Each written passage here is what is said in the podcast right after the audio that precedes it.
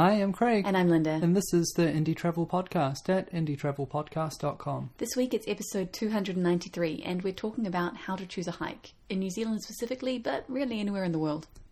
That's right, and it's great being back in New Zealand, isn't it? We've just oh been goodness. back for about two weeks and loving it. I went to the city this morning, and I was walking down Queen Street with this goofy grin on my face because the sun was shining, I had an ice cream in my hand, and it just felt like life was good. I visited Aotea Square, which is one of the main squares in the city centre, and uh, there were a whole bunch of Christmas trees made out of empty plastic bottles, green ones and white ones, and they looked really great. Oh my goodness, it was awesome. Just the whole thing about being in the city. And then I caught the bus back, and of course it goes around the waterfront, so I had the sun shining on the water, Rangitoto Island behind it. Oh, Auckland is awesome. So last week we were in Wanaka before we came up to Auckland, and here's a clip of uh, the birds singing outside in the trees in Wanaka in the South Island of New Zealand.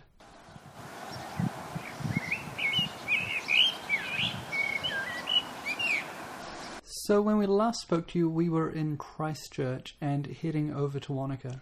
That's right, and uh, we went to Wanaka for a week, and unfortunately, because of various reasons, we didn't manage to record a podcast last week, so we've had two weeks away from you. What have we been up to? Well, quite a bit. I mean, Wanaka is one of the most popular tourist destinations in the South Island, and for good reason. We managed to do a couple of great walks. One of Not them official was... Great Walks, because New Zealand yes. has, great, uh, I think great, there are nine of them that great, are officially called Great Walks yes, with yes. capital letters. Very good. Small letter, small letter. Uh, one was just uh, an hour or two up Mount Iron, which was right next to where we're staying, and we also did the Roy's Peak Trail, which took us, well, pretty much all day. We But the cool thing was we were with some couch surfers that we met and we've stayed with twice now in yeah. Kuala Lumpur. It was great. We went to visit them on our way back to New Zealand and we stayed with them uh, in Kuala Lumpur. We were jet-lagged, so we weren't very good company. But they were, well, in the final stages of planning a trip to New Zealand. When we compared notes, we realised that we'd be in Wanaka at the same time, so we arranged to meet up. And uh, they had a hike that they wanted to do. And we decided to join them on them as well. To, we decided to join them on it, um, as well as having dinner together a couple of times. So we headed up. Uh, unfortunately, it was a very steep hill and uh, no shade, nothing. And it was a very hot day. So we were a bit slow and we didn't really even get to the top. But when we did get to a summit, we had beautiful views from the top. We also went out to uh, Queenstown and Arrowtown and to one of my favourite wineries, Peregrine, oh, yes. uh, which is on the road between them all. And it was great hanging out with my dad and stepmum and also our friends who were over for, for Malaysia and we managed to meet up for on that day. Uh, so that was two weeks ago. Last week we flew out to Auckland on Monday, so I've been here back home in Auckland for exactly one week now. Yeah, that's right. And we've spent most of the week catching up with friends. Went out to the Riverhead Tavern out north to uh, help celebrate a friend's birthday. And we also went to uh, one of New Zealand's top, top food experiences. Oh my goodness, it was so um, awesome. Which is a gelato store on Queen Street called Giapo. Wow. Giapo himself, Gian, Gianpaolo, invited us into the kitchen. Now, one of the cool things about Giapo is that although it serves ice cream, well, technically gelato, it's not just made from powders or, or whipped up or, or brought in. He gets his staff in hours before the shop opens and they make every single flavour from scratch. And they even make their own chocolate. I asked, where do you get your chocolate from? And he's like, well, we kind of make it ourselves.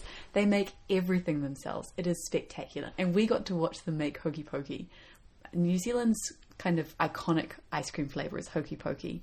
And uh, it's the Hokey Pokey itself is, it's kind of like butterscotch. It's a type of toffee. And making it is a scientific explosion. It's a reaction involving sugar and baking soda. And it's, it's awesome. And the ice cream itself, so delicious.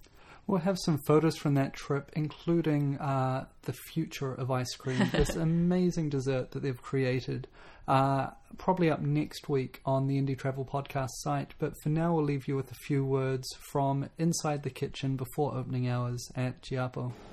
So this is one of the decorations. So people don't pay for this. Mm-hmm. This comes with the ice cream.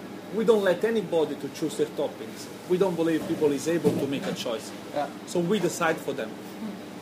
We decide for them, uh, and uh, once they pick the flavor here, we know what is good and what is not for them, because we have we have designed it. And when they pick this one, that's what goes. Mm. Well, I hope you enjoyed that touch of culinary delight in Auckland's Queen Street with Gianpaolo from Giapo. We certainly enjoyed the ice cream itself. Unfortunately, sound isn't a good medium for uh, sending ice cream. You have to come here and try it for yourself. I think we'd have to charge a premium if uh, we can send ice cream over oh, over your iPod. Wouldn't that be awesome? I mean, we've got we've got video now. We've got sound. When will yeah. we get flavour? Yeah, I don't know. I don't know. Probably the day they start drilling microchips into our brains. Yeah. Yeah, not so good. Not so great. Well, today we're not talking about science fiction fantasy. We are talking about how to choose a hike, especially a hike here in New Zealand. The reason we decided to talk about this was because when we were in Wanaka, we went on a hike with our Malaysian friends, and it was less than perfect. It was not really the right hike for the people or the day. So uh, we got to thinking, how do you choose a hike? I mean, we choose on a variety of factors. And, uh, yeah, so we thought we'd talk about what those factors are. Indeed. And I guess the first thing to think about is how long you want to walk for. And, you know, there's a whole lot of different factors that come into that, including your fitness and how much time you have between attractions. Um, so, yeah, it's it's kind of a big one, because a hike can be like a half hour, one hour kind of wander. Oh, there are fifteen minute or, flat walks through the kauri forest up in Northland. Yeah, it's true. Uh, or you could be looking at a five to ten day... Um, a great no, walk. no, no support, uh, just you and your team in the forest. Yeah, and that could be a great walk where there's pretty good infrastructure, or it could just be you and a map or whatever. So... Uh, There's lots of factors to consider. Most people will probably be looking for a shorter walk, not a ten-day walk. You want something in between the fifteen minutes and the ten days. And a day walk is a really good option. So something between, I don't know, like three to four hours and six hours is, is a good day walk.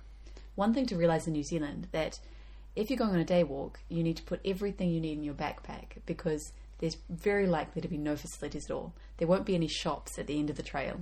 There probably won't be a tap to fill up your water bottle.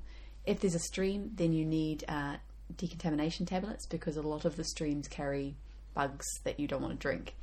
So it's a good idea to have all the water you need, all the food you need, hat, sunscreen, you know, the things you need when you go hiking. Yeah, and if you're driving to the uh, the trailhead, it's a good idea to have an extra, you know, one point five or three litre soft drink bottle full of water mm-hmm. uh, sitting in the car ready for when you come back. So you're not carrying it, but you've got a good chance to rehydrate That's before you point. jump back in the car. Yeah. So point number two is location. Where exactly do you want to walk? I mean, there might be one particular hike that you're, you're interested in doing. For example, we really want to do the Milford Track, which is one of New Zealand's great walks. And that is where it is. It's in the South Island. Uh, and we've just got to overcome the issues related to getting there, because getting to some of these hikes in New Zealand can be an issue. There are, I mean, the public transport here is not wonderful, and even in the cities it's not great, but some of the rural areas where a lot of the hikes are aren't covered at all, so you need to have private transport. Um, that said, you also need to think about, if you're doing a loop walk, you're pretty much sorted, because you can park your, your car at the car park. There are often car parks at the, at the trailheads, and then just walk in a big circle to come back to your car. If, however, you want to do a one-way walk, how are you going to get from the end of the trail back to your car? That's something to think about. Yeah, jumping off that, I guess accessibility is the next point that we think of. Um, where the walk is is important, but how accessible that trailhead is, uh, if it's safe to park your vehicle there, uh, if you need to get dropped off at the start and finish. And like Linda said, if you're doing a loop, you get back to your vehicle. But yeah, if you're not, you're uh, either walking walking all the way back, or have to arrange a pickup beforehand. A lot of the walks are designed that you, you walk to somewhere and then you walk back again. For example, there's one called Fairy Falls, which is near near here in the Waitakere's of Auckland. And you walk to a waterfall and then you follow the same, tra- the same track back. Yeah. Uh, the, the walk that we did recently with our friends was about six kilometres from Wanaka, and as they had a vehicle, it was fine, we could drive there. But a lot of people actually walked the six kilometres from Wanaka, which isn't exactly ideal because it was along a main road, really boring, quite flat, and then they walked up a hill and down again.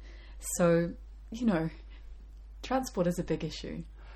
It is, and, you know, if you're travelling by yourself and wanting to get up there, it doesn't really make financial sense to order a taxi to, to drop you off there. So I understand why people were hitchhiking and walking out to the start of the trailhead.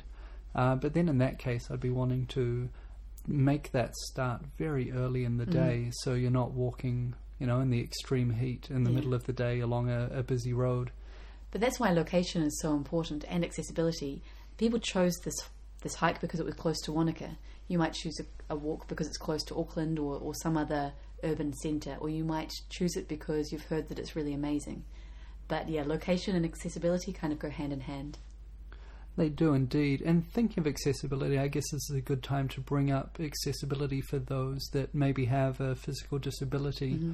And being aware of the condition of the track is really, really important. Yeah. Even if you do have a disability, there are walks that are suitable for you. Uh, there are tracks that are uh, paved. Well, not really paved, kind of, there's wooden planks along them, and they're accessible for wheelchairs and also for prams. They tend to be a lot shorter, they tend to be a lot flatter, but you can see some of what New Zealand has to offer, maybe lakes or forests. I know there's one in Northland, it's, it's only about fifteen to twenty minutes. Big circle, and uh, you get to see some of the, the native trees that we have here. Yeah, beautiful stands of kauri and, yeah, secondary growth scrub forest, and, yeah. Yeah. That's really beautiful. That's up at uh, Tane Mahuta. Yeah. Lovely. Is that the one you're thinking of? I think of? so, yeah. yeah. There's, there's a few around. Awesome. Well, um, that ties in again. Wow, we're going well with the segues. We're, with fitness and the fitness of your group. Because, uh, well, the fitness of your group depends on how many Ks you're going to make a day. And this is something I've noticed is a big difference between our hikes in Europe. We've been in Scotland or uh, in Spain, and hiking in New Zealand. See, I'd be looking at a hike in, in Scotland or in Spain and looking at kind of twenty-five to thirty-five kilometres a day is, is a good distance. Most of the walks in New Zealand, I'm kind of looking at twenty to twenty-five a day is a good if distance. That, fourteen, because, fifteen is yeah, good too. Some of them. Because quite often in New Zealand, you're just walking up and down hills all day on tracks that are very good for hiking, but maybe aren't the fastest to move along because mm-hmm. you're having to watch your step. Uh, make your way across some narrow parts at times, and yeah, maybe a bit of uh, bushwhacking and trail finding if, uh, if the track is a bit overgrown. That has happened to us. In fact, our very first overnight hike, I don't know what we were thinking. We found this forest and we really liked it, and there was a walk that we thought would be excellent. It was going to be about five hours in, we'd camp overnight at a campsite, and then we'd walk five hours out. We also had the option of following a like a logging road, so we'd have to take a detour. It would be about mm, half an hour. That would get us onto a logging road and we could come back. But uh, yeah, we didn't really want to do that because we thought that would be quite boring. It was the end of winter, so the days were still quite short. We drove up there and we got there at about eleven o'clock and we started walking. We were with our two friends, Janine and Ant. And we walked and walked and it was fine. But every so often, the trail would just disappear in scrub. So we'd put down our bags and we'd all go off in different directions until one of us found the little orange plastic triangle marker, and we call that marker, put on our bags and continue on. At one point there was a, uh, there were two trees that had fallen across the track. So we had kind of a cliff going up on one side, a cliff going down on the other side, and across the track were these two trees that were about a metre in di- diameter or more. So I, I pushed myself across one and straddled it, but couldn't get my foot down on the other side. So I felt myself kind of sliding down the abyss. And Craig said, uh, Alinda, do you, do you want a bit of help there? And I said, oh, yeah. So we got across there and kept walking. And we didn't get to our campsite by dark by darkness. It was getting dark about six. So we'd been walking for seven hours. Just couldn't find it. So I think we probably should have considered the um, this the upkeep of the track. This track mm. obviously hadn't been maintained over winter, which is kind of fair enough. No one's going to walk it. We hadn't called in, we hadn't asked anyone. We just went, ah, yeah, we'll go and do this walk. We had a map, but it was pretty shocking. And uh, we decided not to go back the way we came. We decided to take this uh, detour path and go back via the logging road.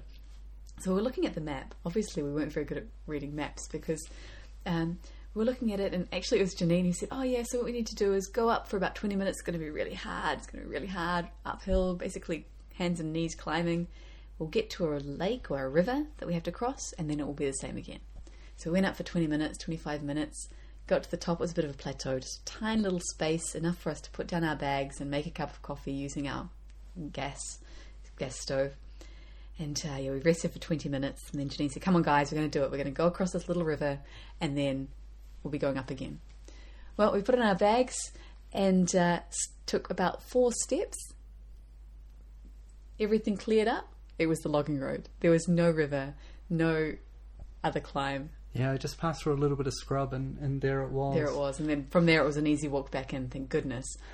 So yeah, it's it's yeah. really important to consider the track condition and facilities. Yeah, and yeah, obviously that ties in with the fitness of your group, which is what we started talking about at the beginning of that story. Yeah. Um, when you're looking at fitness, you have to kind of choose the walk to suit the least fit person in yes. your group.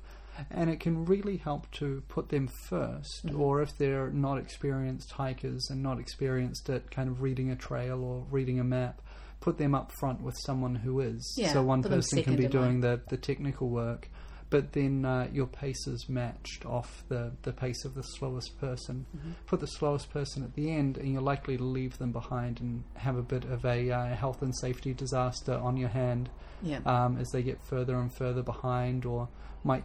you know, create, have an injury or something like that. So you actually want your more experienced people down the back of the file of people that are walking, so they can look after people yeah. uh, that are in the middle. You can always mix it up a bit as well. I mean, in our groups when we go hiking, we like to take turns being at the front, because there is a bit of stress being at the front, because you're the one who's setting the pace. You're the one who's looking ahead, finding the marker, choosing the trail. I have chosen the wrong trail on occasion.